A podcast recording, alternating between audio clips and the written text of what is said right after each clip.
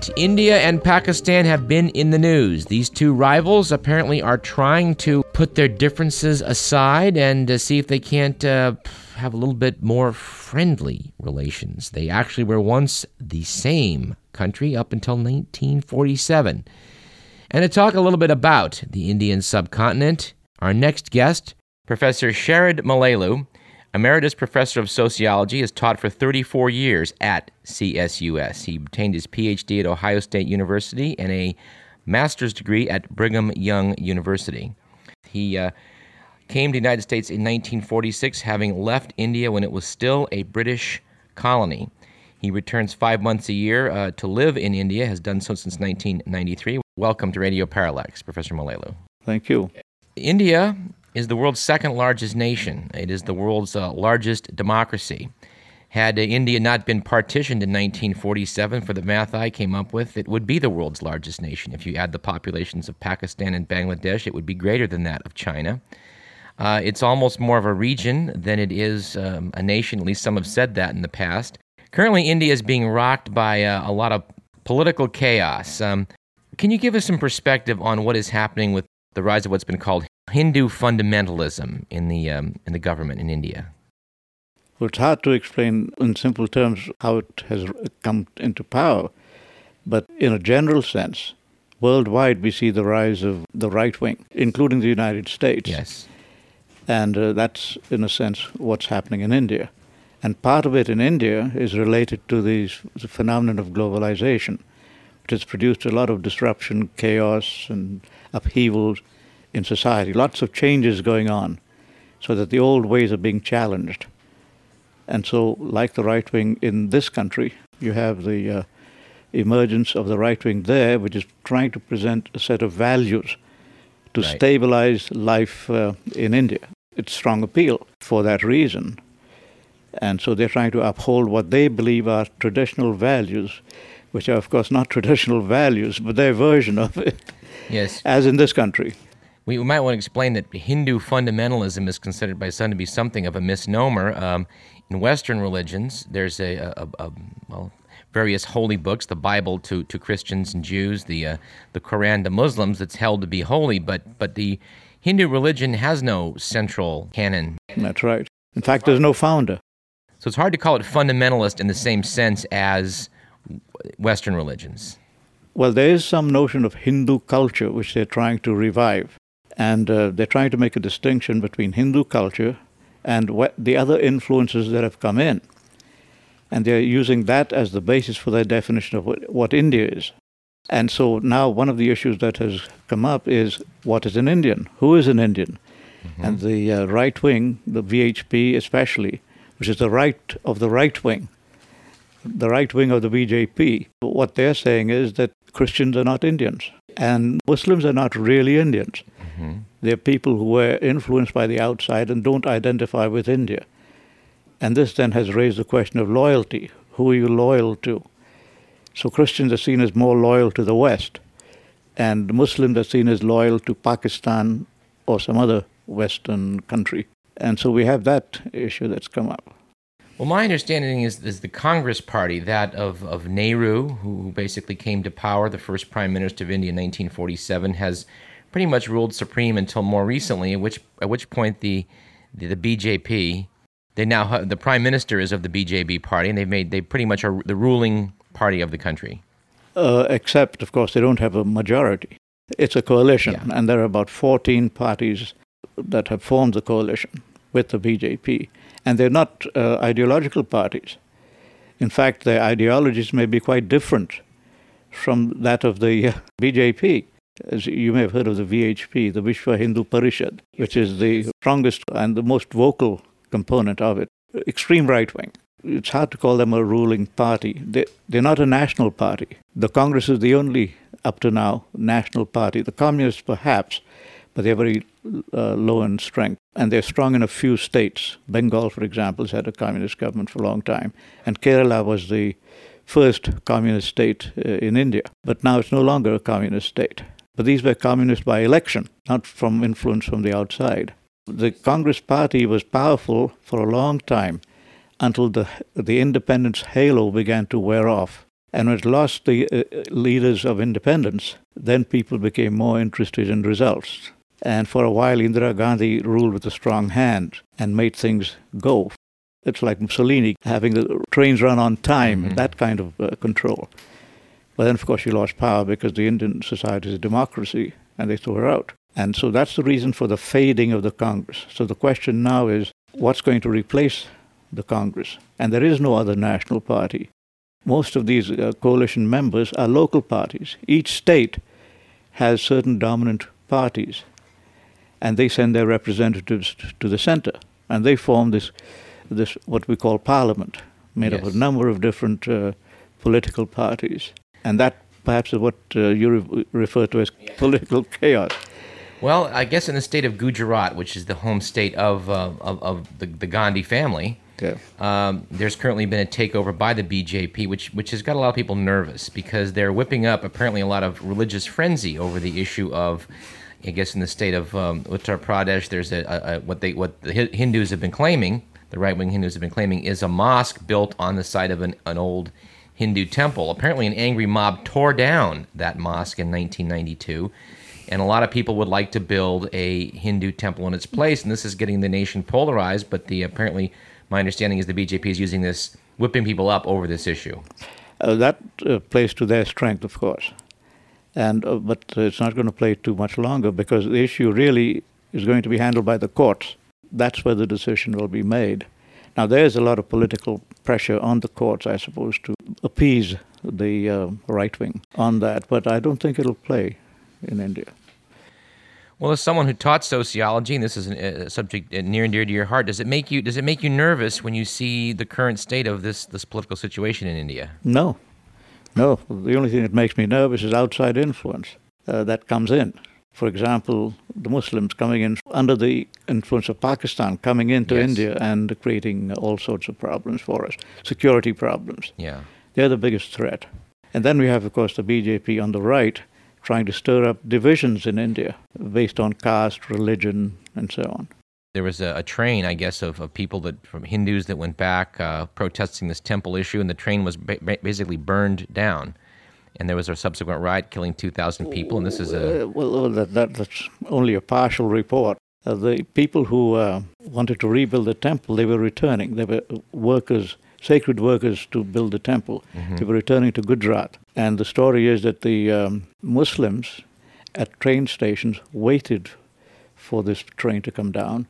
And they set this bogie on fire, which was filled with these uh, workers for building the temple. But of course, what the story didn't say was that before this, over a long period of time, Muslim women had been harassed by Hindus as they traveled on that train. And so this was seen as a retaliation for that. I see. But of course, it got completely out of hand as, yeah. thing, as such things happen.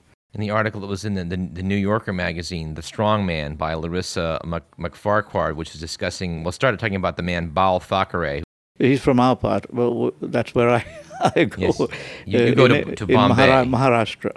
Yes. He's the right wing party in Maharashtra. And so they're allied then with the BJP. It's not a national party, it's the right wing in Maharashtra. Now, I've heard that uh, he is single handedly spearheading a movement to rename everything. You can't call it Bombay anymore. It has to be called Mumbai. It is called Mumbai now. The Hammond Atlas, actually, that's what it now calls it Mumbai, Mumbai, parentheses, Bombay. Mumbai. Well, actually, that's the original name in Marathi, Mumbai. In fact, Mumbai Devi was the, was the basis for founding the city. That's the proper name. The British couldn't say it. So they, and of course, the Hin, uh, in Hindi, it's Bombay. But I don't know if they've changed that to Mumbai in Hindi.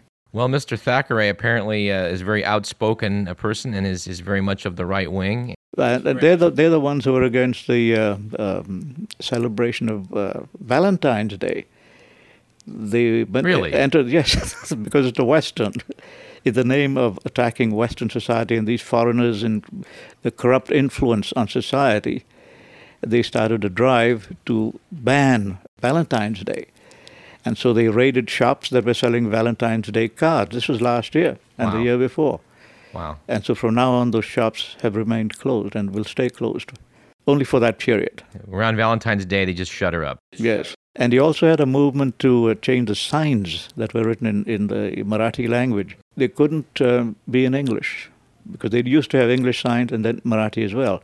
The Uh-huh. English had to be removed. But of course, that didn't work out very well, especially when you need tourists.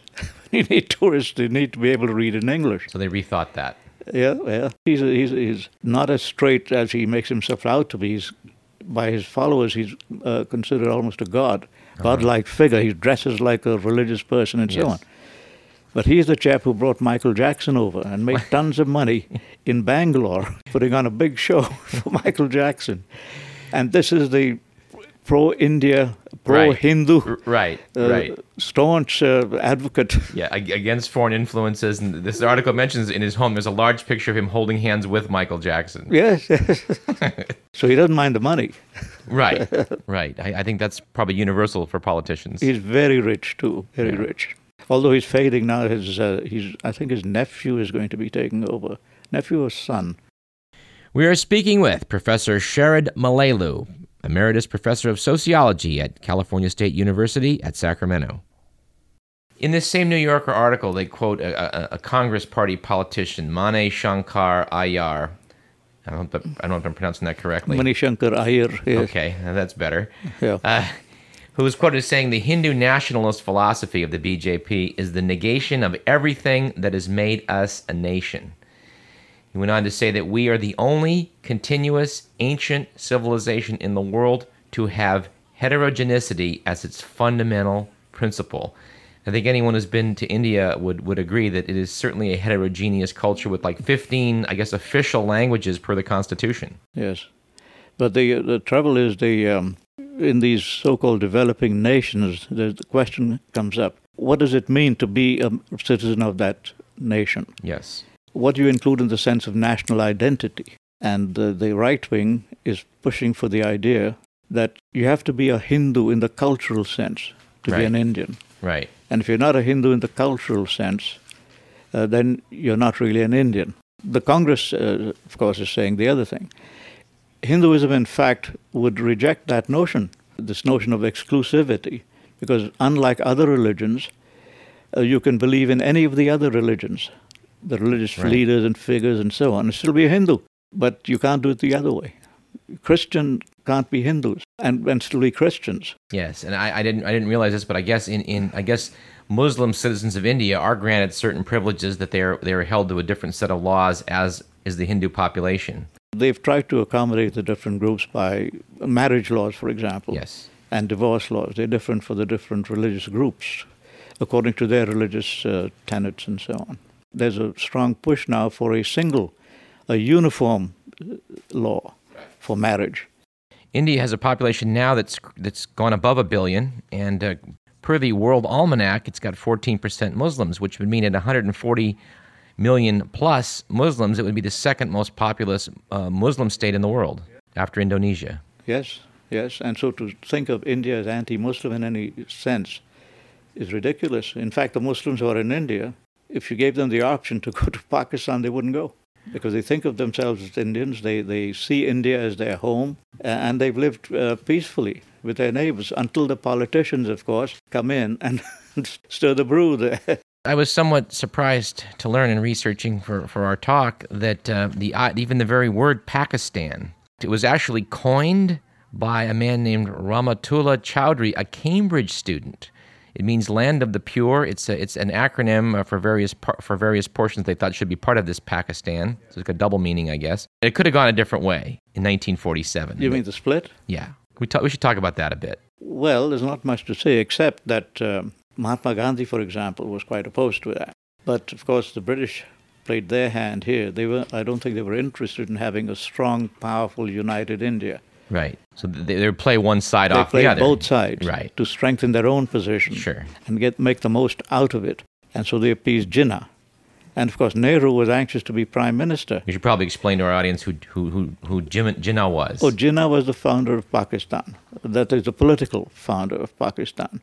Head of the Muslim uh, community during the independence struggle towards the end. Actually, he was a member of Congress, but uh, he didn't think he could be number one in Congress, so he turned to another constituency, the Muslims. said we must we must split India into into two nations. He insisted. And of course, he was not a good Muslim anyway. He was a very stylish, westernized uh, Muslim who who had, didn't adopt the Muslim canons of code, uh, you know, drinking and smoking, Right. and, and he married a Parsi, I think. I just did. He drank. He smoked. He he couldn't speak uh, uh, Urdu No, no. and couldn't read Arabic. That's right. So he couldn't read the Quran, and yet he was he was the father of founder modern of the pure Islamic State. yeah, yeah. The- he was certainly a very polished politician.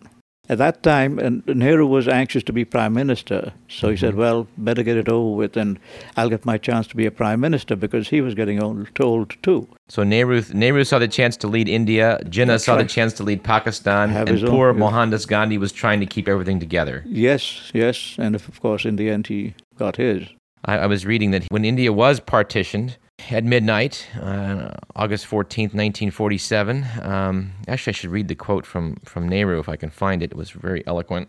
Jawaharlal Nehru, the first Prime Minister of India, on August 14th. At the stroke of the midnight hour, while the world sleeps, India will awake to life and freedom. A moment comes, which comes but rarely in history, when we step out from the old to the new, when an age ends, and when the soul of a nation long suppressed finds utterance. And at midnight that night, British India became Pakistan and, and the modern state of India. That's right, right. He was a brilliant man, literary figure, considered one of the great writers in English. I don't know if you've read any of his works. I am, but, I'm uh, sorry to say I have not. And the, the most well known one is The Discovery of India, where he writes from the Indian standpoint, Mm-hmm. the history of India from the very beginning and all the influence. And of course, he idealizes India, but he writes beautifully. And I'd certainly recommend the book uh, as general reading. But we think today of two nations at odds with one another, with a, with a, with a frontier, uh, what was originally Pakistan, divided into to West and East Pakistan. East Pakistan subsequently became Bangladesh in, I guess, 1970. Yeah, in fact, uh, Jinnah actually wanted a corridor connecting the two sections Right, right through the Ganges distance- Valley, Right. the most fertile part of India. Of course, he didn't get it. Yeah, right, right. Yeah. But on- this the same day, which which of course, uh, which you know, Jinnah was over in, I guess, uh, probably Karachi, and I don't know what, but the, I guess it was the capital then, and and, and in, in New Delhi, uh, Nehru was now reigning supreme. Gandhi was uh, feeling defeated and was actually, I guess, in in Bangladesh or in the Ganges Delta. Uh, trying to, to hang out with Muslims to put down some of the, the violence that had flared between the Hindus and Muslims as this partition had taken place. He was doing what he had uh, spent most of his life doing, fostering peace and goodwill. He was the thick of things. Uh, he risked his life, of course, naturally, uh, in that in that setting. You know, where all this bloodshed was going on. Sure. You may have read some of it uh, in the papers and so on. very famous movie with uh, which Oscar award winning movie of, of about 15 20 years ago Gandhi Oh yes, yes. Except that only showed a political side of Mahatma Gandhi. That wasn't the most important aspect of Mahatma Gandhi, although he was instrumental in achieving independence. But the most important part, which is now hidden in India because nobody talks about it, is his economic program. It also expresses his attitude toward Western uh, culture. He said, The hope for the world is the spinning wheel.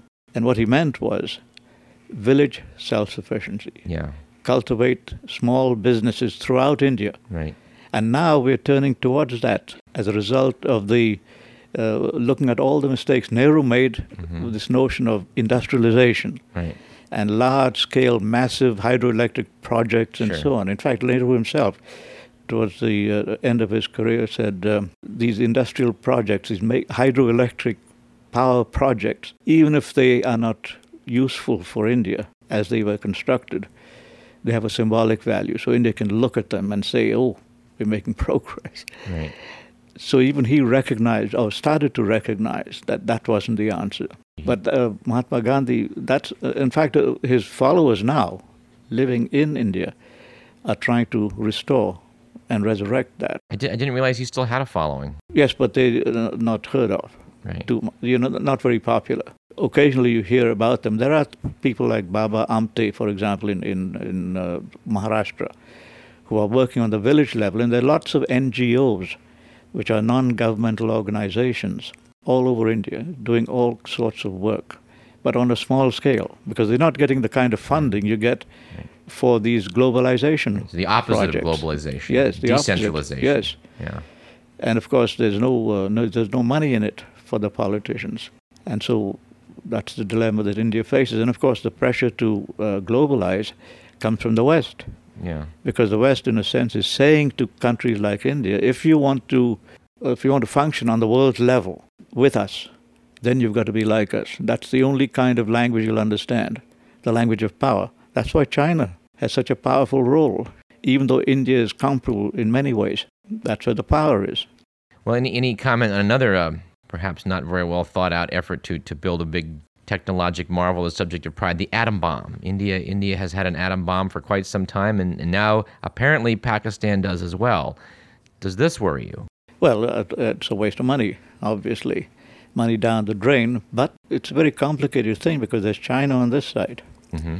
and there's Pakistan here, and the two have very close relations, Yes. have had for a long time. And so India faces the possibility. In fact, India was threatened by China at one time. If you remember, there was this border war, Yeah. and they're still trying to negotiate where the border is between India and China and so on along there. And uh, at the same time, they're playing ball with Pakistan and supplying all sorts of equipment and so on to Pakistan. And so what does India do?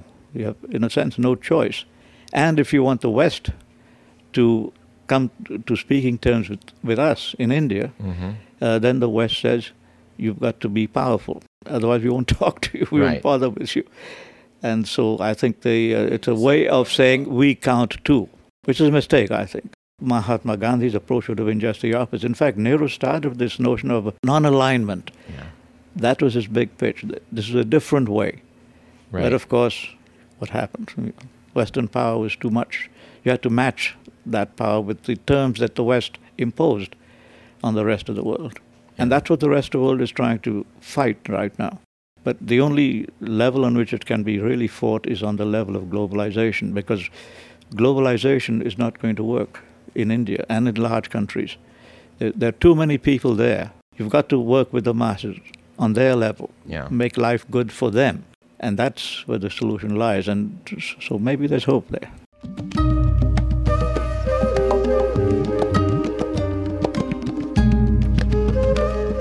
That concludes the first part of our talk with Dr. Sherrod Malelo. He will return to us a few weeks from now to finish his discussion of affairs related to the Indian subcontinent. This is Radio Parallax. I'm Douglas Everett. You're listening to KDVS 90.3, Davis, Sacramento.